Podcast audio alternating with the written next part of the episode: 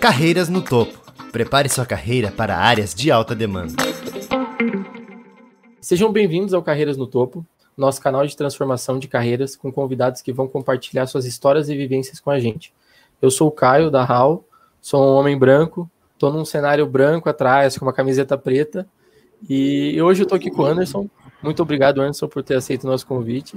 É, gostaria que você se apresentasse um pouquinho para a gente, pode ser? Pode ser sim. Eu, primeiro, eu agradecer demais aí o convite da House, sempre um prazer fazer trabalho junto com vocês. É, meu nome é Anderson Gomes, eu sou uma pessoa morena, estou de camiseta branca, estou é, num cenário aqui que tem uns livros atrás de mim, uns cartazes inspiradores. É, então, hoje, hoje eu sou head de design lá na Hotmart, estou liderando aproximadamente 40 designers.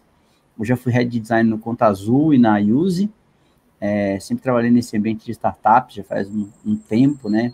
Mentorei vários startup weekends e sempre estive envolvido nesse ecossistema. É, sou graduado em design na Federal e também graduado em artes gráficas no Cefet, né? E fiz umas pós-graduações em design, nunca terminei elas. Cheguei até, não fiz o TCC e tal. Então, mas eu sou uma pessoa apaixonada por design que faz isso para trabalhar e para relaxar nas horas vagas. Ah, show, muito massa. É, vamos começar então com nossas perguntas aqui. Um dos pontos que você trata no Bootcamp de Design Leadership aqui na HAL era o conceito de lead yourself, né? É, você está em um cargo agora de, de, liderança há bastante tempo, né? Como você mesmo falou, você passou por Conta Azul, Use, agora na Hotmart. Conta pra gente um pouquinho como essa jornada impactou na sua carreira. Uhum. É, esse conceito que eu falo no, no Bootcamp é de liderar a si mesmo, né? Então, se você não lidera a sua própria vida, dificilmente você vai liderar outras pessoas, né? É, isso daí é, é, bem importante, assim, importante você definir as suas intenções, né? Para que as coisas não aconteçam pelo acaso. Até tem uma frase que eu falo bastante lá, que é o define or be defined, né? Eu tenho essa frase tatuada mesmo na costela, e, tipo, essa frase me guia bastante, assim, que se você não define as coisas, as coisas se definem. E às vezes, quando as coisas se definem, não chega num caminho que você deseja, né? Então é importante, por exemplo, usar os momentos é, de virada. Por exemplo, a mudança de ano é um ótimo momento para você definir o que você quer para o seu ano, né? Ou, por exemplo, assumir um novo cargo numa empresa. É um ótimo momento para você pensar qual é o próximo passo. Ou assumir, terminar um projeto. É um ótimo momento para pensar qual é o próximo projeto. E aí, conforme você vai fazendo isso recorrentemente, você começa a fazer isso numa frequência, tipo, semanal. Qual é o meu objetivo da semana? Quais são as três missões que eu vou topar essa semana que eu quero chegar no fim da semana concluído, né? E, e eu uso isso muito na minha vida, assim. A minha segunda-feira é, tem um momento meu, é uma, uma agenda minha comigo mesmo, que é recorrente, em que eu faço duas coisas, né? Eu defino minhas três missões da semana, e eu também classifico o, os meus eventos do calendário. Eu coloco cores, né, nos eventos do calendário, para dizer o que, que fui eu que marquei, o que, que marcaram para mim e o que, que são reuniões recorrentes. E dessa maneira eu tenho quase uma visualização do quanto eu estou sob controle da minha vida, né? Do tipo, se minha agenda fica toda azul, por exemplo, quer dizer que eu estou com pouco controle da minha vida. Quer dizer que eu estou aceitando muitas reuniões dos outros, estou definindo pouco o que eu quero. As reuniões que eu ponho como eu defini, eu coloco em laranja. Então fica bem claro para mim do tipo, essa reunião eu quis fazer. Não é que me convidaram e eu tenho que estar lá e tal. Não, isso aqui foi um movimento meu, uma liderança que eu promovi. Né? E aí isso impacta em tudo na minha vida, né? Até de, por exemplo, quando eu trabalhava no Conta Azul, eu entrei lá como UX. É, e nessa época, é, o João Zaratini, que era o, o, meu líder na época, me ajudou a, a dizer o que, o que, eu queria da vida, né? E eu não, não queria ser UX para sempre, né? Decidi naquele momento que eu queria ser head de design. Essa cadeira não existia, essa vaga não existia. Então eu tive que definir o que, que para o conta azul, o que, que é um head de design. O que, que o nome é head de design e não designer principal, ou design director, ou design lead, coordinator, manager, eu decidi por esse nome Red. E aí eu decidi olhando vagas em outras empresas de benchmark global, assim, e eu escrevi o job description. Então, foi um momento de exercício desse definer, be defined, sabe? Eu, tipo, ah, eu quero ser head e eu quero ser essa coisa aqui que eu escrevi. E aí eles foram me ajudando, tipo, como é que eu me transformo nessa coisa que eu desejo, né? Até, até o dia que eu consegui realmente ganhar o cargo né, de head. E isso mudou minha carreira drasticamente, assim, né? É, a forma como eu me via, né? Que é você, é, nessa transição entre uma pessoa técnica, né? Sênior, já era sênior nessa época, e um, um, líder, é uma transição que não é não é fluida, assim, ela, ela é árdua, né? Primeiro que você tem que desapegar de algumas coisas e você tem que definir o que, que você vai deixar de fazer, né? De novo, definer, be defined, né? Então, tipo assim, eu não vou mais prototipar, eu não vou mais fazer teste de habilidade, não sou eu que vou ilustrar, não sou eu que vou fazer a dinâmica, que vou puxar a dinâmica de protótipo, sei lá. Então, tá, mas quais são as coisas que eu vou começar a fazer? Né? Ah, eu vou planejar o budget, eu vou fazer a visão de design, eu vou fazer as contratações, eu vou representar design para a empresa, eu vou fazer conexão entre design e marketing. Então, tipo, escolher suas batalhas, né, tem muito a ver com, com isso, assim. Isso mudou muito drasticamente a minha carreira se eu não tivesse feito esse movimento de definir que eu queria ser um head design lá naquela época, talvez até hoje eu fosse um UI designer sênior, um UX designer sênior, né? E, e, é isso. Ah, show. Não, bem legal. Existe alguma experiência que você viu nessa construção na carreira de design até ocupar o cargo de liderança que você considera que tenha sido uma decisiva para formar você como um, um líder de design? É, eu acho que não, não é só uma, uma decisão, né? São várias, assim. Mas tem momentos que foram marcantes, né? É, teve um... Tem vários. Eu tô falando, tô lembrando de vários. Mas, tipo, teve um momento em que eu percebi que fazer pós-graduação não fazia sentido para mim. Foi quando eu tentei a terceira pós-graduação e descobri que não, não valeu a pena. É, e aí eu comecei a investir o dinheiro que eu investiria em pós-graduação, comecei a investir em viagens para fora do país, né? Para fazer imersão em outras startups e tal. Então, numa dessas investidas, né? Eu fiquei 22 dias no Vale do Silício. E aí, nessa oportunidade, o Conta Azul me ajudou muito nessa época, né? Eles bancaram uma parte disso. É, nessa oportunidade, eu consegui trocar ideia com líderes muito ímpares, assim. Então, consegui conversar com design manager no Airbnb, com pessoas que trabalhavam na IDO, com pessoas que trabalhavam no Google, pessoas da, da RGA, e várias empresas bem interessantes, assim. E isso é, foi nesse momento que caiu a ficha que ser líder de design era uma profissão mesmo, né? Que não era só um desejo meu. E nesse momento eu consegui compartilhar com eles e ver o que, o que, que preocupava essas pessoas, né? O que, que tira o sono de um líder de design? Naquela época eu estava na, na transição, né? Isso foi muito marcante na minha vida. Um outro dia super marcante na minha vida foi um dia que o, o Vinícius Roveda, lá, que era o CEO do Conta Azul, falou para mim assim, Anderson, a gente vai ter que demitir todos os designers. Eu tinha uns 15 nessa época. Aí ele falou assim, você vai ter que demitir todos os, todos os 15 designers. Aí eu, putz, né, fui numa reunião ontem com ele. Difícil isso aí, né, cara? O que eu vou fazer aqui dentro ainda? Daí ele me deu uma semana para pensar em três designers que eu lutaria para manter, né? E aí eu fiz um pensamento lá sobre o time, racional e tal, e cheguei na conclusão dos três designers que eu ia lutar para manter. E aí na outra semana, quando eu tive um com ele de novo, ele falou que, na verdade, ele não ia demitir ninguém, não que aquilo era só um exercício para eu pensar em quais designers estavam sendo fora da curva e indispensáveis e os designers estavam sendo medianos. E aí, tipo, por que, que eu estava mantendo os designers medianos, né? E foi um exercício bem impactante na minha vida, assim. E ele me deu essa trollada aí. Ele fez isso porque o investidor fez isso com ele, né? E ele achou que isso ia me ensinar muita coisa também. O investidor pegou e falou, ó, oh, nós vamos ter que demitir metade do conta azul. E quem são as pessoas que vão embora? E só para ele entender que tem essas mudanças de performance e tal. Eu não acho que a gente deve ser tão extremo, mas foi um exercício muito marcante na minha vida, assim, de manter a régua alta, né? É, teve um outro momento que aí foi crítico mesmo, que o Conta Azul realmente teve que demitir algumas pessoas, mas isso muito tempo depois, uns dois anos depois, teve que demitir 40 pessoas, mais ou menos. A gente tinha 250, né? E aí foi muito triste, assim, foi uma questão de captação de investimento, foi bem grave na época. E o que é muito doido, assim, é que o, o era uma empresa que tinha na cultura a escassez, né? Então, uma startup surgiu numa garagem, a gente trabalhava literalmente no porão de uma casa de uma senhorinha, numa mesinha tosca, e aí foi crescendo. Então, a escassez era presente, né?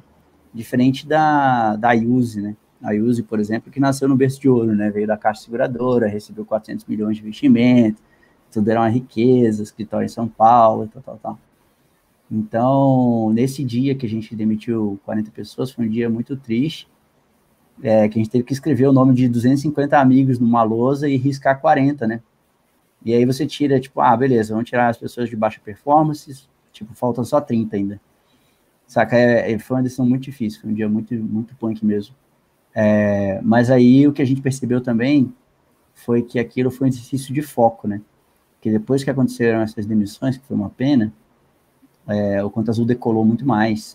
Tipo, a gente tirou muitos pesos e muitas decisões que a gente estava postergando, né? A gente acabou tomando ali de uma forma mais imediata e isso, tipo, depois disso a gente, com 40 pessoas a menos, a gente bateu as metas, a gente conseguiu investimento, o Conta Azul é o que é hoje, né? E, e é muito doido que quando você tira uma empresa do chão, né? Você aguenta as porradas, porque você fala assim, meu, a gente tinha zero, né? Agora a gente tem 200. Tem 200 pessoas, estamos reclamando do quê? A gente tinha zero né? Então, quantas os cinco anos que eu fiquei lá foi uma escola muito grande, assim. E, e agora na Hotmart, o que eu estou aprendendo é que a gente tem sim uma cultura de escassez, é um mercado super saudável, né? Mas o volume e a ambição da Hotmart é muito grande, né? Então a gente está indo para vários países, é, a galera não sabe ainda, mas provavelmente eu vou é, mudar de país também em breve para cuidar de uma operação mais global. Então, a ambição da Hotmart é muito grande e eu estou lidando muito com a questão de escalar design, né? De como é que eu lido com 50 designers, com 100 designers, ou designers em várias regiões do mundo, é, com culturas diferentes, né? De como é que a gente faz um app que é pro que funciona tanto para o Brasil quanto para o mercado árabe. É super complexo essas questões. Então, esses são os desafios que estão rolando aí agora e tem muitas decisões críticas para tomar, sabe? Nossa, é, um, é um, um problemão, né? Fazer um, um aplicativo que funciona para meio mundo, assim, né? É, e o árabe é... ainda tem a complicação que você lê da direita para esquerda lá, né? É, ainda tem isso, né? Então o app é invertido, cara. É muito, tá sendo doido isso aí. É, e fechando aqui com a última pergunta, Anderson, para você, quais são os principais atributos e habilidades de um líder em design e como você trabalha com isso no seu dia a dia? Sim. Cara, é, a maior parte das habilidades importantes de um líder não são habilidades que você aprende lendo um livro, né? São habilidades que têm muito a ver com, com as suas questões mais internas, assim. É, são habilidades viscerais, vamos chamar assim. O que eu quero dizer com habilidades viscerais? São coisas que ou você internaliza na sua vida ou você não vai conseguir praticar é, só no trabalho, né? Então, por exemplo, inteligência emocional, né? É uma, é, não é uma habilidade que você vira uma chavinha e fala, agora eu estou trabalhando, você é inteligência emocional. É, aí agora eu volto a vida pessoal, eu sou um louco desvarrido que grita com todo mundo, né? Então, as mudanças que tem que acontecer com, com o líder são muito intensas, né?